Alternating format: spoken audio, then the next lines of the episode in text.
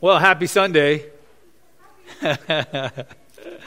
That was the first time we did a happy Sunday. We usually say happy Lord's Day or blessed, blessed Lord's Day or blessed Sunday.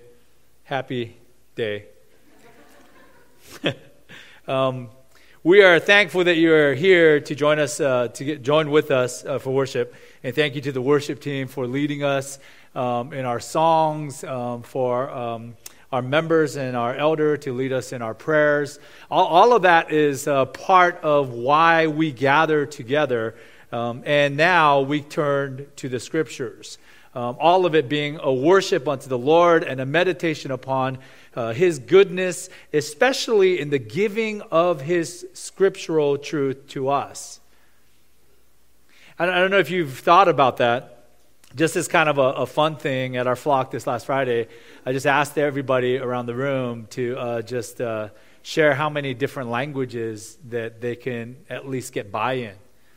And I'm shocked at how many languages. And you could do that. You could ask a bunch of people around you. But right, like uh, if you if you you know went through high school here in the U.S., you had to take a foreign language. I took French. Bonjour, right? That's about that's about all I got for you. Um, right? Some of you guys took Spanish, which I wish I took because I think that would be much more helpful, especially living in Southern California.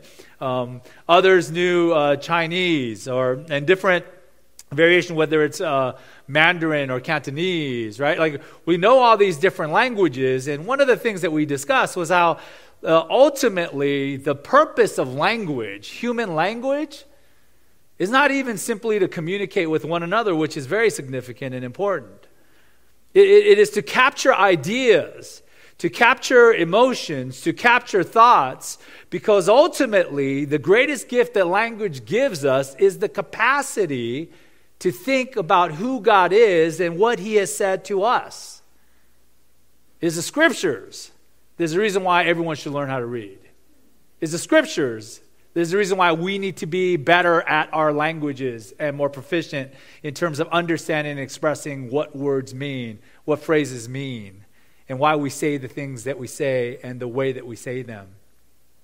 It is the Word of God in His special revelation, in His Word, that is the basis by which um, we understand life and purpose and salvation. And, and, it is exactly the Word of God that we turn to now um, because uh, that is the place that we begin. And the curious thing that I'll mention as we kind of walk through uh, this chapter 8 of the book of Job, and this is Bildad, right? The second in command of Job's three friends. He's probably the second oldest, and he has some words to say. And as I've mentioned before, we all know of Job's calamity. In a singular day, in one terrible day, he loses everything. He loses seven sons and three daughters right? He loses all of his possessions. He loses literally everything that would point to a hopeful future, and then his, his skin breaks out, and health is lost, and he's sitting on an ash heap outside the city gates because he is unclean, separated from all humanity. This is Job from the greatest man of the East reduced to nothing. And in this moment, we begin to hear from his friends. After seven days of sitting with him, we've heard from Eliphaz, who begins gently but makes uh, an implication that these things happen because you must be entertaining sin. God is not a God that lets kind of random things happen to us. It has an intention, a purpose. It has to do something with what you have done. He's a little kinder and older and gentler. And then we get to Bildad, the moralist. He's a little more brutal, straight to the point. He's not going to ask stuff about, will you become impatient with me? That's not where he begins. He begins by talking about, you are a big windbag, right? And he just lets him have it. It's going to get worse when the younger Zophar steps in. But Bildad is our topic this morning, and his message of moralism, of, of rigid religionism of doing what is right because the right is the most significant thing and there is nothing else. And a lot of that is going to be true. Um, God's righteousness, his standard of righteousness, cannot change. Our unrighteousness is absolutely a reality. But the question is then, how do we bridge that gap? And I think the religionist, the moralist, is going to say you need to improve yourself. You need to make yourself a little bit better. You need to get a little closer to who God is and his righteousness. So, as we look at uh, Romans, uh, I mean, sorry, Romans, we should look at Romans, right? Job chapter 8. Oh, sorry, the thing's not on. We're going to see just three elements of Bildad the moralist argument. First, he's going to he's simply saying, Job, you need to accept God's justice upon you. God, accept God's justice upon you. Secondly, he's going to say you need to see God's judgment. You need to see that this is indeed God's judgment, and this is the way that God has always handled his business in the world that he has created. And finally, you have an opportunity here, Job. You can seek God's reward. If you do what is good, God's going to reward you again. That's a rare opportunity, but you have it. And this is Bildad. So imagine this. Um, Bildad has built a theology that is, uh, in some ways, accurate. His theology is built on two simple facts God is absolutely just, and God is absolutely sovereign. Meaning that God only does what is righteous and good and must punish that which is wicked. That, that, is, that is what He is. And He doesn't ever compromise in what is right. The second thing is that God is absolutely sovereign. He is in perfect control. That whatever comes into your life, God has orchestrated your life in this direction. Like a screenwriter, He has written your play in exactly this way. He is surprised by no circumstance, difficult or good, that comes into your life. Those are the two principles, the two pillars of Bildad's worldview. The problem is not that these are untrue. This is absolutely true. If we want to talk about God's righteousness, His justice, right? It is so absolute that God must destroy that which is evil. Not He chooses to mostly, but He must. Otherwise, He is not a just God. Jesus says that every spoken, misspoken word, right? Every wrongful thought must be judged and judged in full. If it is not judged in full, then that judge is not perfectly righteous. And that judge cannot be perfectly righteous God. True. Is he sovereign? Absolutely. And in fact, we've mentioned that whether it's Job or his friends, there's not a single person in any argument that's presented in the book of Job that implies anything short of this is God's hand. Job doesn't say, hey, this, this, is, this is God's hand. Uh, or this isn't God's hand because God doesn't do stuff like this. He's a loving God. He's a, no, that's our, that's our day, our modern argument of making love the only thing that God is. No, in their day, in, in each statement, in each argument presented, every single one holds rigidly and steadfastly to the fact that God is an absolute control of everything, even the difficult things in life, even our suffering. God has allowed it, God has sent it, God has orchestrated it. And even in the book of Job, we saw that God is the one that initiates, right? in the throne room of, of, of uh, in the throne council with his angelic beings, including Satan. He's the one that says, Satan, have you considered my servant Job? To initiate a dialogue that will result in test him out, and you'll find his faith to be unshakable. And that's exactly what is taking place. Job doesn't know that. His friends don't know that. They're interpreting everything in light of what they see. Bildad is not wrong that God is absolutely just. He is not wrong that God is absolutely sovereign. The problem is, those are the only two pillars of his theology. That is all he knows. And you'll see, he has no room for grace. Because what's grace for? When God is absolutely just and sovereign. There's nothing else to say about it. And this is the worldview of Job's friends. They might apply it slightly differently, but this is the framework by which he operates. In fact, this is the framework by which all rigid religions operate. Islam operates this way.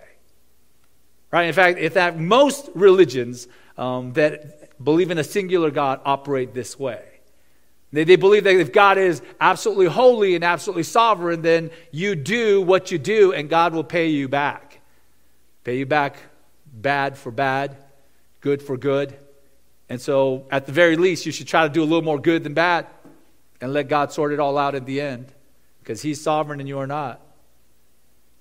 This is Bildad, the rigid moralist. And as we unpack his argument, I think we'll see in there two things that we need to constantly remind ourselves. One, we'll see in him the very legalistic argument that we sometimes make ourselves. Because he's not wrong, God is perfectly righteous. He's not wrong that God is perfectly sovereign. We'll also see in him that element that is most lacking.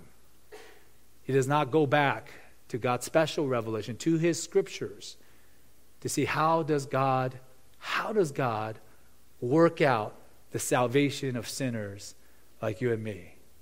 If he's perfectly righteous, he cannot let us get away with this. How can this be worked out? That's our topic this morning. So let, us open our time in a word of prayer. We'll look at uh, chapter 8 of the book of Job and uh, examine the argument of Bildad the moralist. Let's pray. Heavenly Father, as we gather um, together in worship of you, may it be your scriptures that again instruct us and um, start to formulate, Lord, how we should understand our God. Father, teach us not to diminish those things that are your perfections, whether it is your sovereignty or whether it is your righteousness, your justice, your wrath. Those things are true and absolute, but that's not all you are. Lord, and as we begin this holy week, as we begin today on Palm Sunday and we look forward to, to Resurrection Sunday next week, we are reminded that where your, your righteous wrath and your divine love meet is on Good Friday at the cross and that we have life not because we have ever deserved it or because we cleaned ourselves up enough or because the weight of our good has slightly outweighed the weight of our bad, but simply because you have extended your grace and love to us when we didn't deserve it. And so, Father, we do want to walk in righteousness, not because it earns anything with you, but because you are a worthy God and a tremendously gracious and loving Father. And you had, in all of eternity, this plan to rescue sinners like us. So help us as we look to your word, as we look to the argument of Bildad, to catch the very misinformed or misapplied theology that we often ourselves gravitate towards. And remind ourselves constantly through your scriptures and through your revelation that your justice and your love meet at the cross.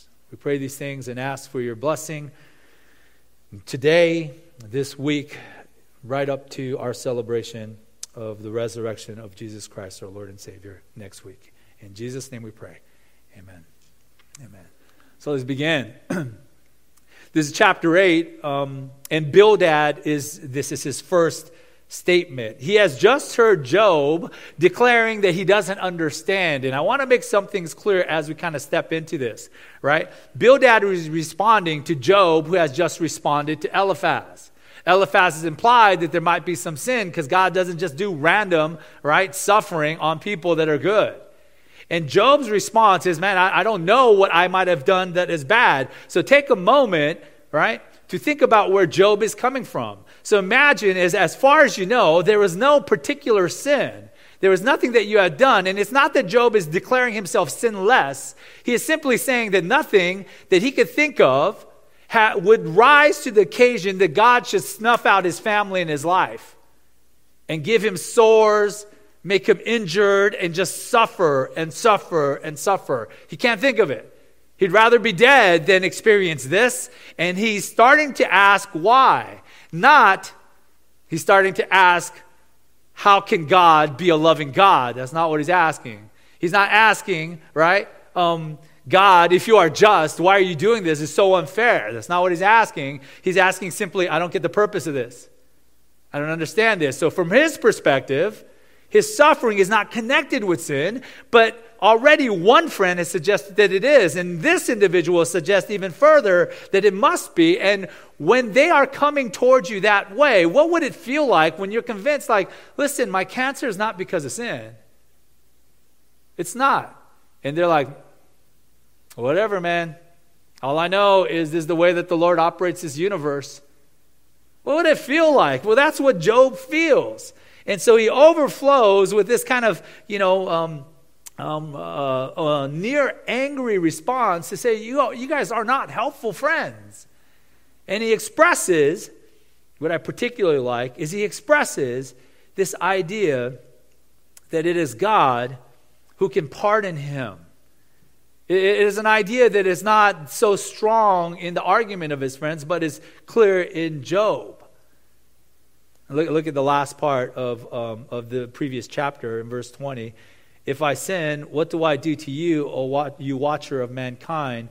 Why have you made me your mark? Why have I become a burden to you? Why am I here arguing and wondering about what is going on if I've sinned, right? Isn't there some provision in verse 21? Why do you not pardon my transgression and take away my iniquity? If there is sin, can you not, the God of this universe, take this away? There is a depth to Job's theology that he recognizes the same thing that Bildad right? Zophar, Eliphaz will argue that God is absolutely righteous. Job recognizes that.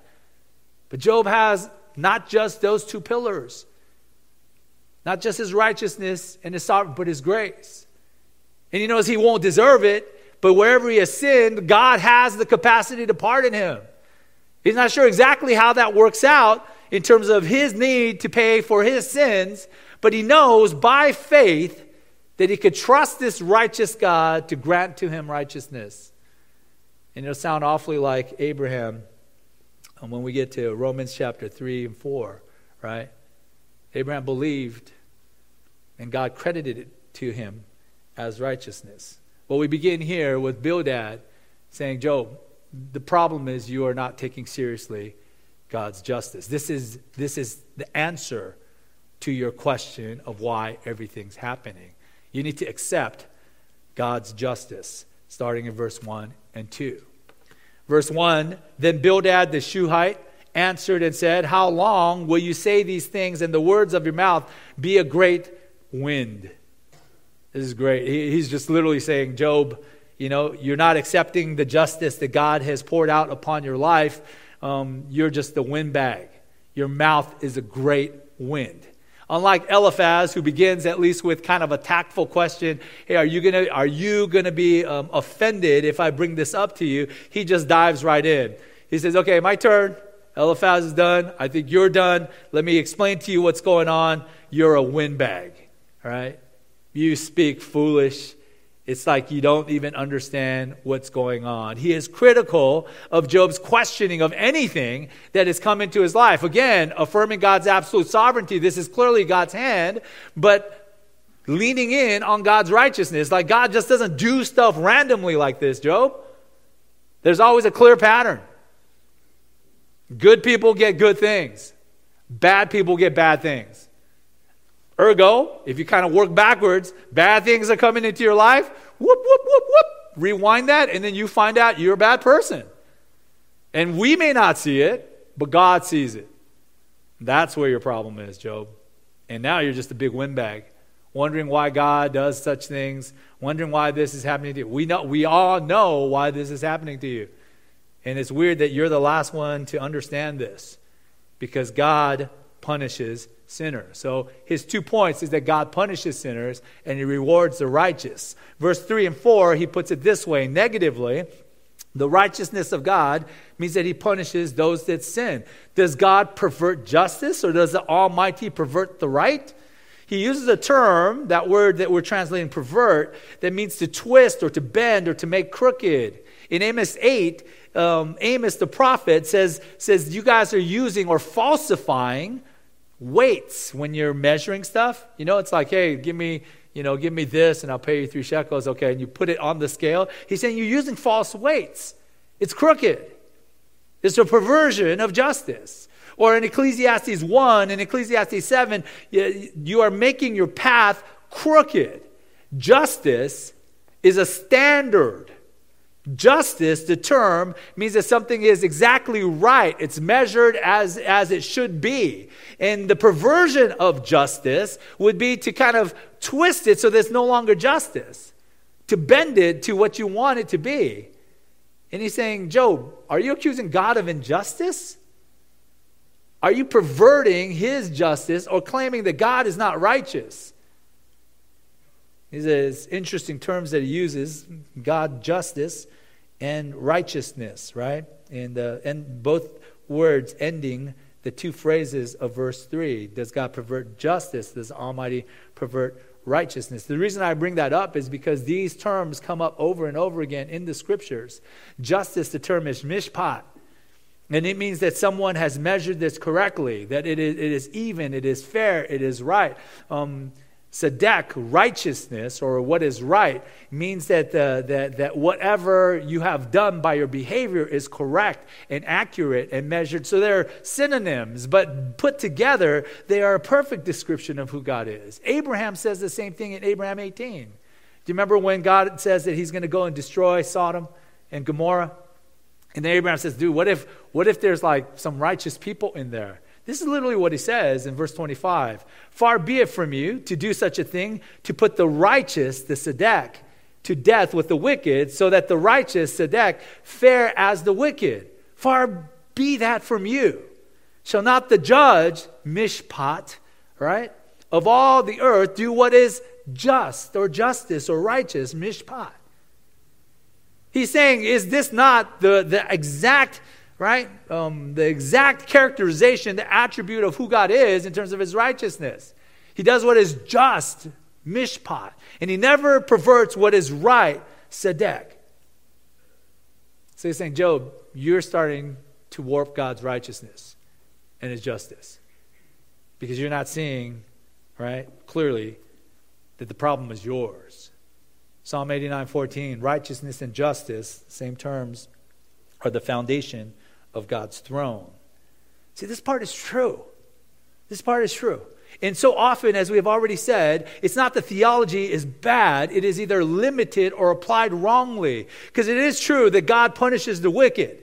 And God always punishes every sin. There is no sin that will get that, that anyone will get away with in the course of all of humanity, in the course of all of human history, in the course of all eternity.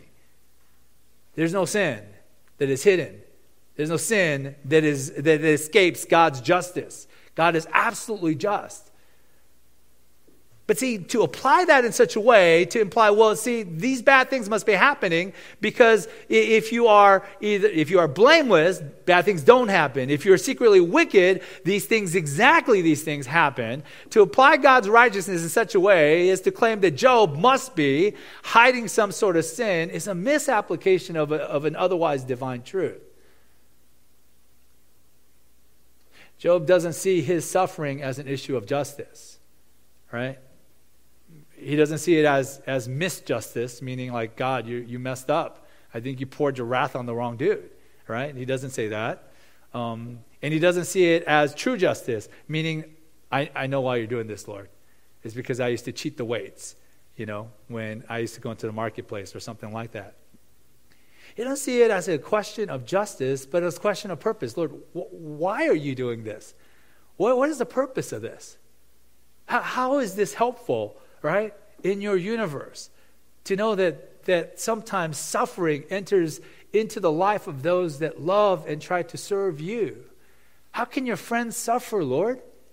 That's his question. That's his pain. And that's him pouring out the darkness of his soul. But to Bildad, any questioning of God's sovereign purposes or the moral code of his rigid righteousness is answered simply by this Why, Job? Because you deserve it. Not only you, but so did your kids. Look at verse 4. If your children have sinned against them, he has delivered them into the hand of their transgression. There's something about legalistic rigidity that turns into human cruelty. Right? Job, listen, I know this is hard for you to hear, but you just got to hear it. God is so righteous, that's why he killed all seven sons and three daughters. Your kids, they're all dead because of some sin that they were committing. I don't know what sin it is. I'm not God, but clearly God knew, and they didn't get away with it. If your children have sinned against him, he has delivered them into the hand of their transgression. It is their transgression. Calamity comes because of sin. In the words of Thanos, it's a simple calculus, little one. It is. He is simplistically certain that A equals B always. God's justice comes, right, for those that sin. And in that simplistic, in that simplistic and rigid formula, you just have to work backwards and realize your kids got killed in their youth when they're still young because their sin was pretty bad. That's all there is to it. And the insensitivity, the cruelty of a counselor who is so rigid in establishing God's righteous judgment upon this individual. The problem is he's absolutely wrong. Right, we keep going back to John 9. Lord, who was it that sinned to make this man born blind? Was it his parents' sin that made the kid blind?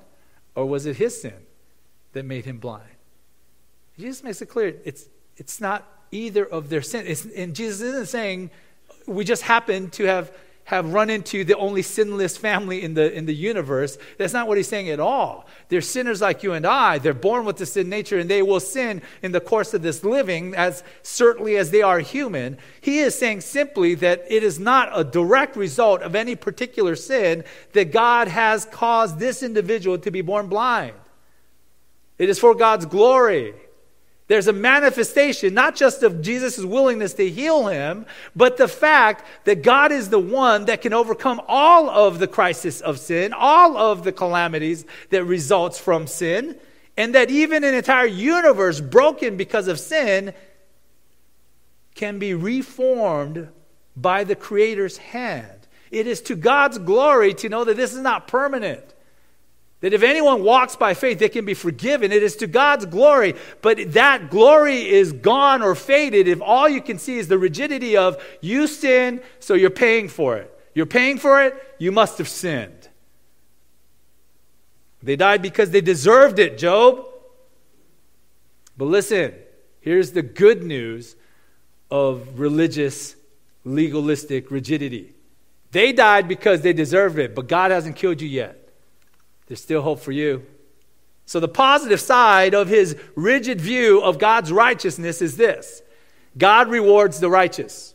So, verse 5 through 7. If you will seek God and plead with the Almighty for mercy, if you are pure and upright, surely then he will rouse himself for you and restore your rightful habitation. And though your beginning was small, your latter days will be great. His advice comes in three parts, right?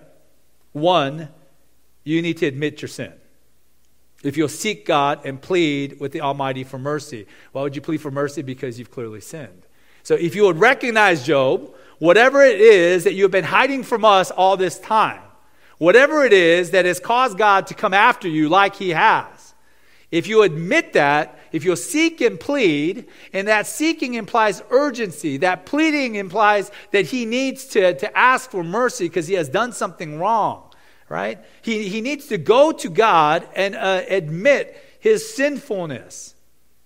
That part's not bad. That part's good and accurate. If there is something that Job has done, then he needs to, to fess up.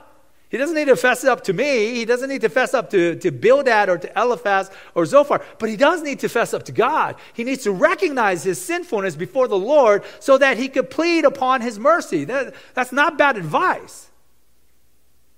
But he adds to that verse 6 If you're pure and upright, surely then he will rouse himself for you and restore your rightful habitation. It's not just that you will seek God's mercy and admit your sin, but the second step is you need to be good. You need to be pure and upright. Because if you are, then God will actually get up. He'll rouse himself for you. He'll, he'll get up from his seat because right now he's ignoring you, but he'll get up and he'll restore your rightful habitation. In Bildad's worldview, The blessing of your estate is evidence of your righteousness because God curses the wicked but rewards the righteous. And thankfully, He hasn't killed you. So, whatever your sin is, it's not to the point where it's too late. So, you need to confess it. Then, you need to live really well. And in living well, God might stand up and might restore your rightful habitation and reward you every good thing that you deserve because you are being a good person again. God will prosper you greatly if you hold up your end, is kind of his argument. Right? I, I know we want to almost see him speaking of grace and mercy, but that's not what is here. The emphasis is on the if you will be pure and righteous. And though your beginning was small, verse 7, he says, your la- later days will be great. He certainly isn't talking about his habitation and every. Job was considered the greatest man in the East. He's talking about his spirituality. You have been walking a somewhat righteous and maybe unrighteous life. You're small in your spirituality, but your end can be great again. God will bless you again if you do the things that you're supposed to do.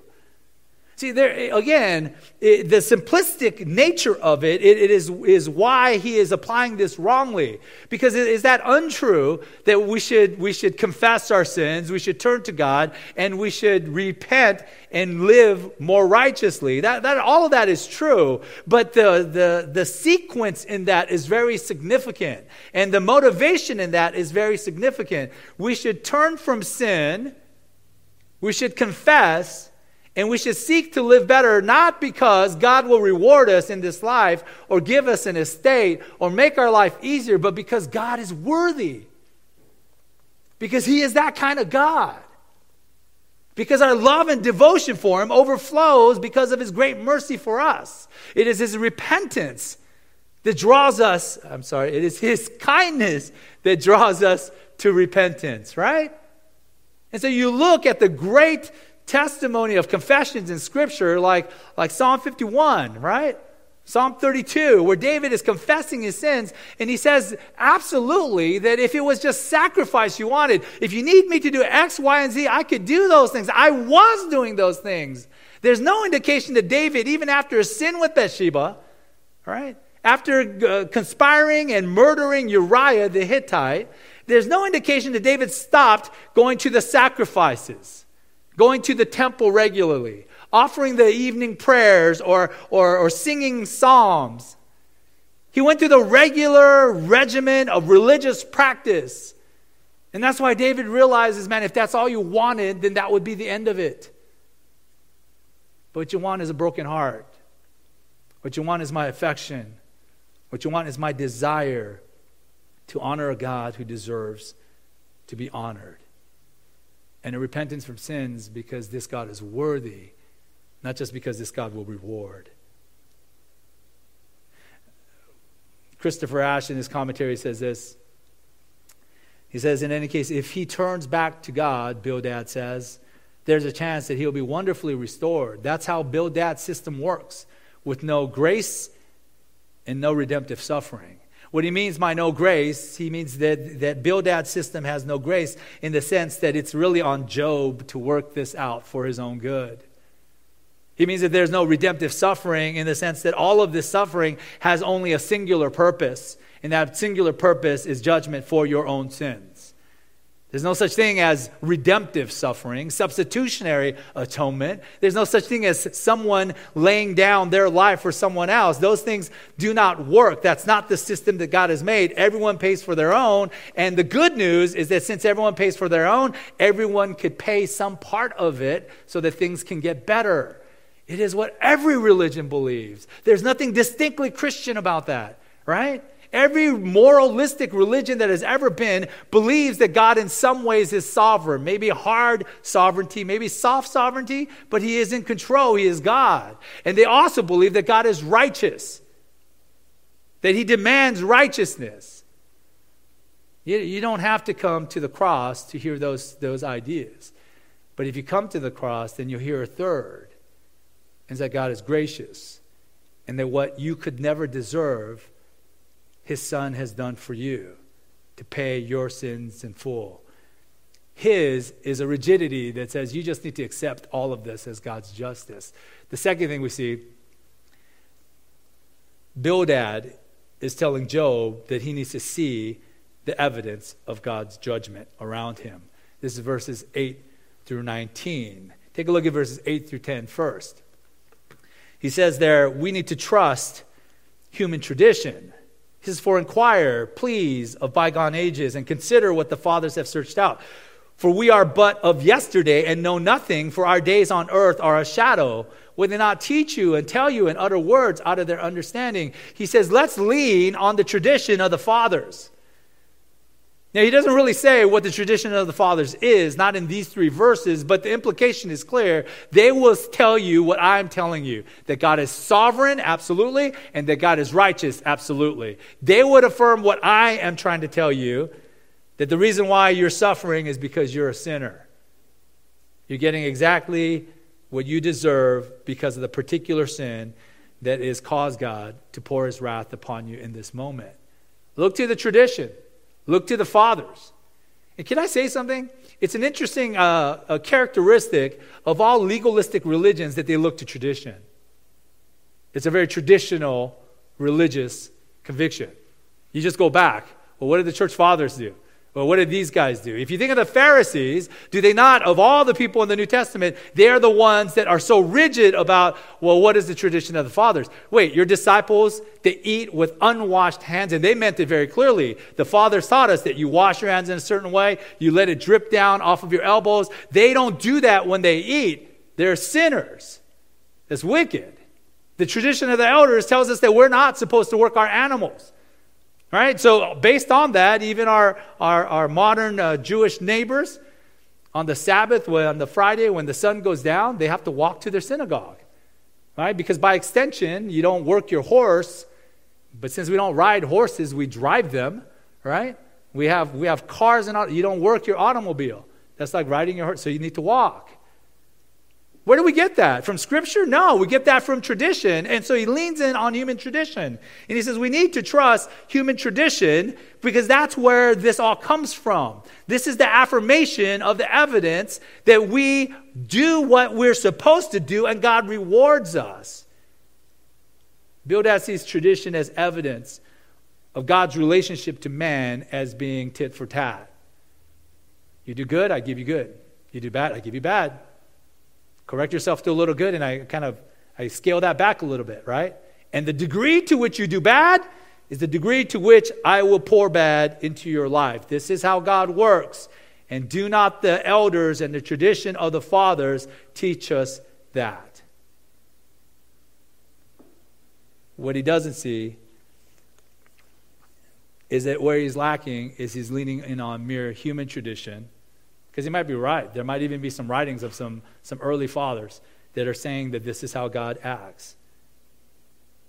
But there's more to, to understanding how God acts and who God is than simply human tradition. The second, the second um, source of his evidence of seeing God's judgment is you need to look at nature's example and nature's warnings, as well as, and I'll take you both, um, nature's blessings. See, you, you, notice how he keeps doing that? The negative, um, the, you know, the bad will receive bad, the good will receive good. And he uses the illustration from, from nature or from general revelation.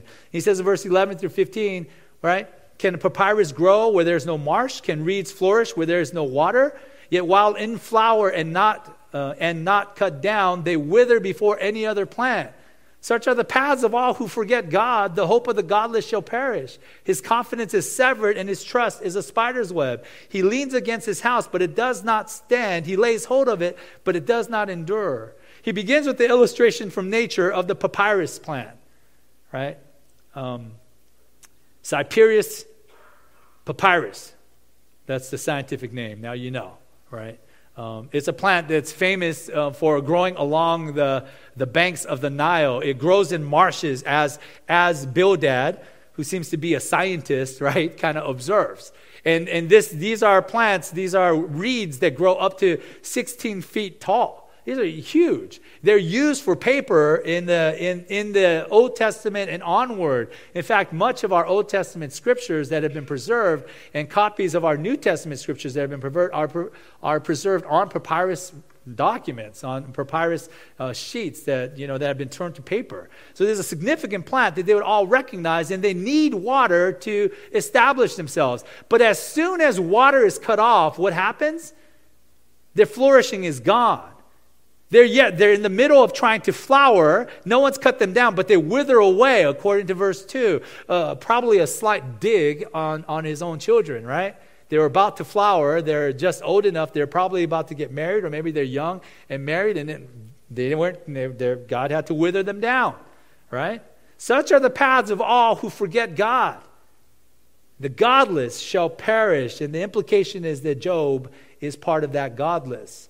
And if he's not careful, he'll be like the godless kids. They've perished. And Job is getting close. See, the problem is Job's. Job is godless, but, but he won't admit it. And the fragility, right, of being a sinner, unwilling to recognize your sin, is like spider's webs. You're confident, but your confidence will be cut down because it's like walking through a spider's web. Now, I understand that a spider's web, you know, to, to a fly, it's pretty strong. But we ain't flies, right? walk through spider's web all the time ah you know and it bothers us because it's in our face but but it has no capacity to hold us back so it's like leaning on a house he says but it doesn't stand a paper house right it's like leaning on a roof that is, that is uh, termite ridden. You fall through. It, you can lay hold of it, but it won't endure. This is what nature warns us, Job. Do you not see it around you? And then he says, nature also tells us about um, the potential blessing that is to come, verse 16 through 19. He can be a lush plant before the sun his shoots spread over his garden. His roots entwine stone heaps. He looks upon the house of stones, and meaning that there is security and structure and strength. If he is destroyed, even if something happens to his place and he's removed, and his community says, Man, I don't know you, behold, he can flourish again, right? This is the joy of his way, and out of the soil others will spring. See, in the same context of this is why God killed your kids, you can have more kids. Things can be good again. You can get back to your righteous standing if all you do is get things right with the Lord. Now, there's a chance that he means this in, in uh, uh, that Bildad means this more in the sense of, you know, this is just kind of the general overview. And, uh, and he might be applying verse 16 to 19 to say, Job, you were once lush and now you're broken. That's what you get. But he's probably saying it in that, you know, this, God destroys those that are godless, and you're walking that path, but you can come back, you can flourish again. This is the way of joy. You can find your soil springing up with more children again. The blessings can be revived. Job is facing the reality of God's righteousness, and his bill has just come due. And he's saying, But you could get back. You could make things right. You could find his goodness again. And we see that illustrated in God's nature, right? In his creation, in natural revelation. Finally, in verse 20 through 22, and this is the concluding part, this is his solution to Job. As directly as he can say it, he says, Job, behold, God will not reject a blameless man or take the hand of evildoers. That statement right there, right, is exactly what we have been saying he has been implying the entire time. God doesn't reject a blameless man, and he doesn't take the hand of an evildoer, right? He will yet fill your mouth with laughter and your lips with shouting. Those who hate you will be clothed with shame, and the tent of the wicked will be no more. Bildad ends with a very direct word for Job. All the yours and yous that are named here in these final three verses are masculine singular. This is a word for Job. He's saying, Job, this, this is your solution. This is your way out. And whereas he has demonstrated in point one this rigidity, right, to the point of cruelty, He has demonstrated in point two this observational skill to, to see this self affirming reality that God's justice is always played out, even in his nature, even in the world and the creation and everything around us. So then here is the solution, Job, right? God hasn't done this to you because you're a blameless man. He's done this because you're an evildoer. But turn, and he will fill your mouth with laughter and your lips with shouting. You look, look, the end is what you want. You want laughter to come out of you. You want the shouting of joy to come out of you, right? You want those that are making fun of you because you were once great and are, are, are not great anymore. You want them to be put to shame, and you want the wicked to be put out. That's what you want. And if you want that reality, this is how you do it. You get back to doing what is right, you get back to honoring God.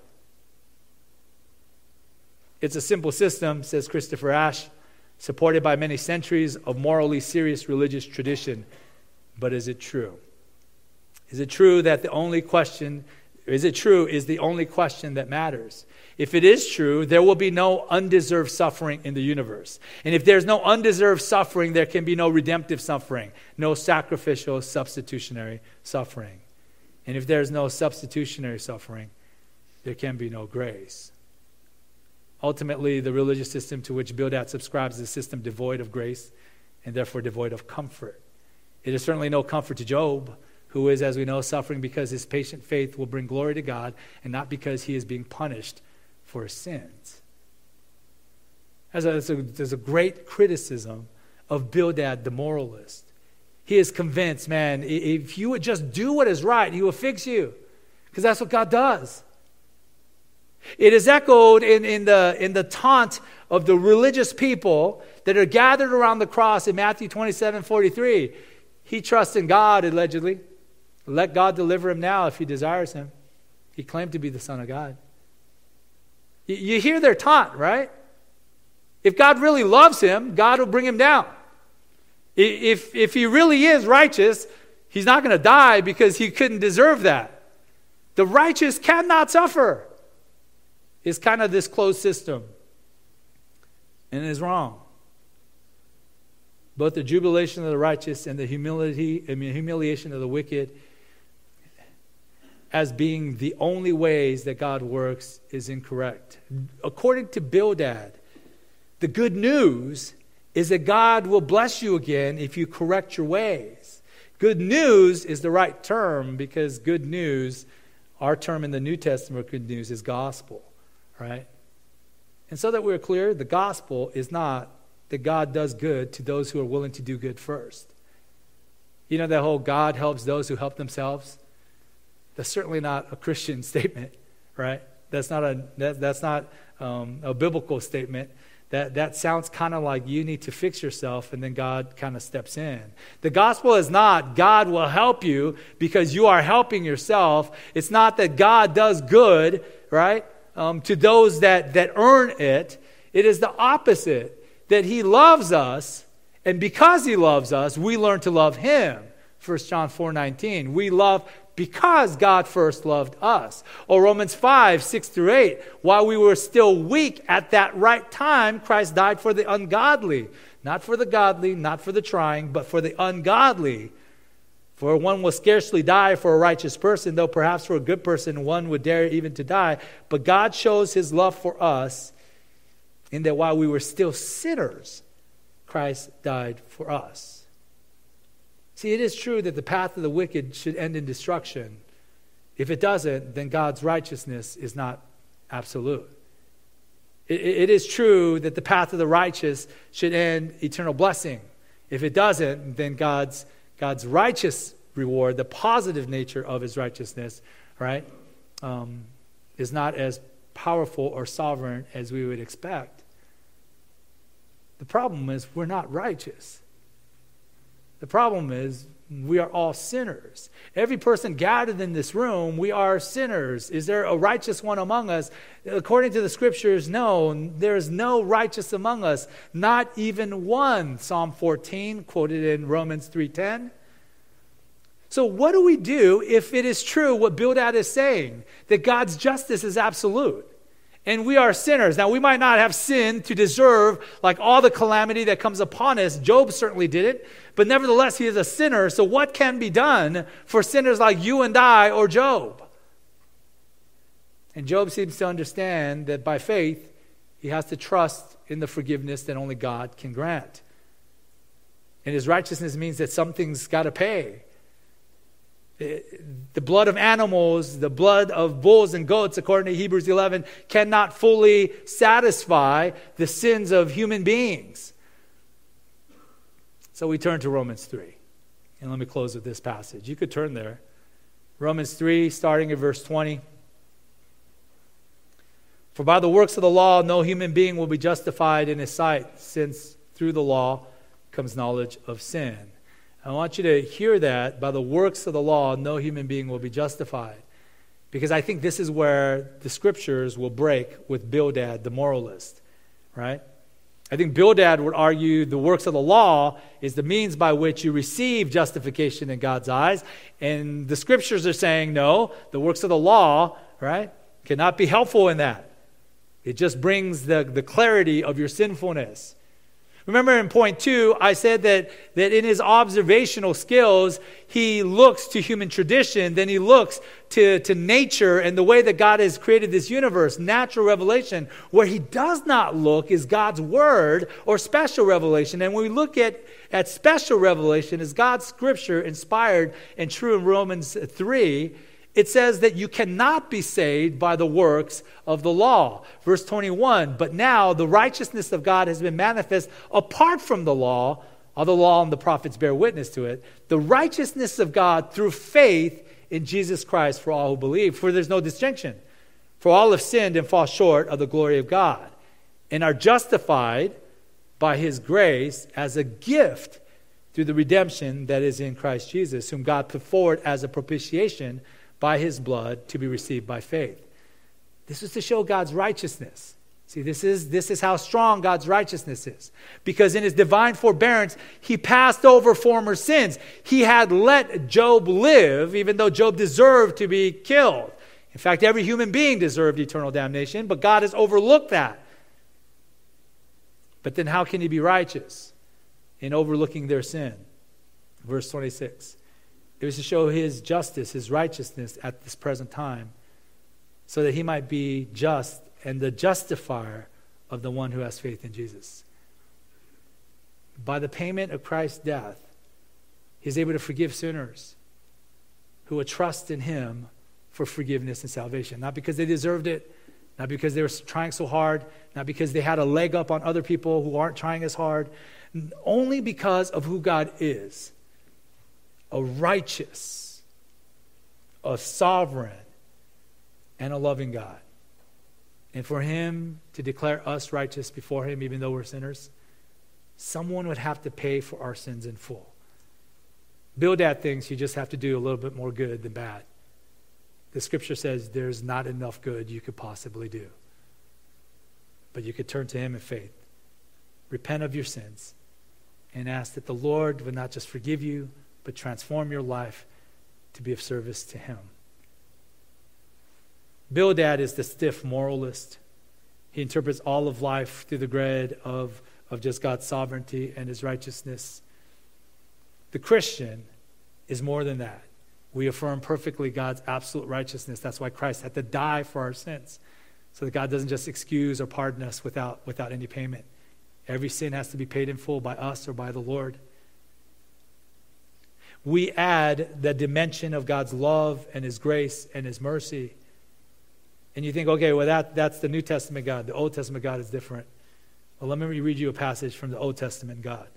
Exodus 34, 6 to 7. The Lord passed before Moses and proclaimed, The Lord, the Lord, a God merciful and gracious, slow to anger and abounding in steadfast love and faithfulness, keeping steadfast love for thousands, forgiving iniquity and transgression and sin but who will by no means clear the guilty, visiting the iniquity of the fathers on the children and the children's children to the third and fourth generation. God does not mess around with sin, but He is also a merciful and tender hearted God whose grace is extended to us and His righteousness is granted to us because he paid your sins on the cross of Jesus Christ.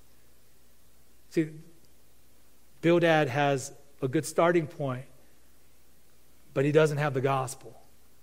We have the gospel. And we begin this week, this Holy Week, hopefully in remembrance of the gospel and the work of God to grant to us a righteousness that we could never earn or deserve, right? A life that we could never possibly deserve because of what Christ has done for us. Let's close in prayer. Heavenly Father, we thank you. We thank you for your word and how without your divine scriptures, Lord, we, we would be lost as well. We'd probably be moralists. We'd probably be individuals that are just doing their best or having to accept that uh, no matter what we do, we will all, all, always fall short. And regardless of how we understand these things, we recognize your favor is cast upon us not because we deserved it or because we earn it or because we are decent or we are even better than others, but simply because you chose to love us. And you demonstrate that love by sending your Son to take our place in your divine wrath. So help us to understand the righteousness that we receive from Christ, not on the basis of deeds or works of the law, but because we have trusted solely and absolutely upon Him. And help us to live out that life of grace, even in our counsel, even in our care, even our love and our, our experience and relationship with one another. Let it be seasoned with the grace that is the true distinctive of the Christian life. We praise you for your love for us. In Jesus' name.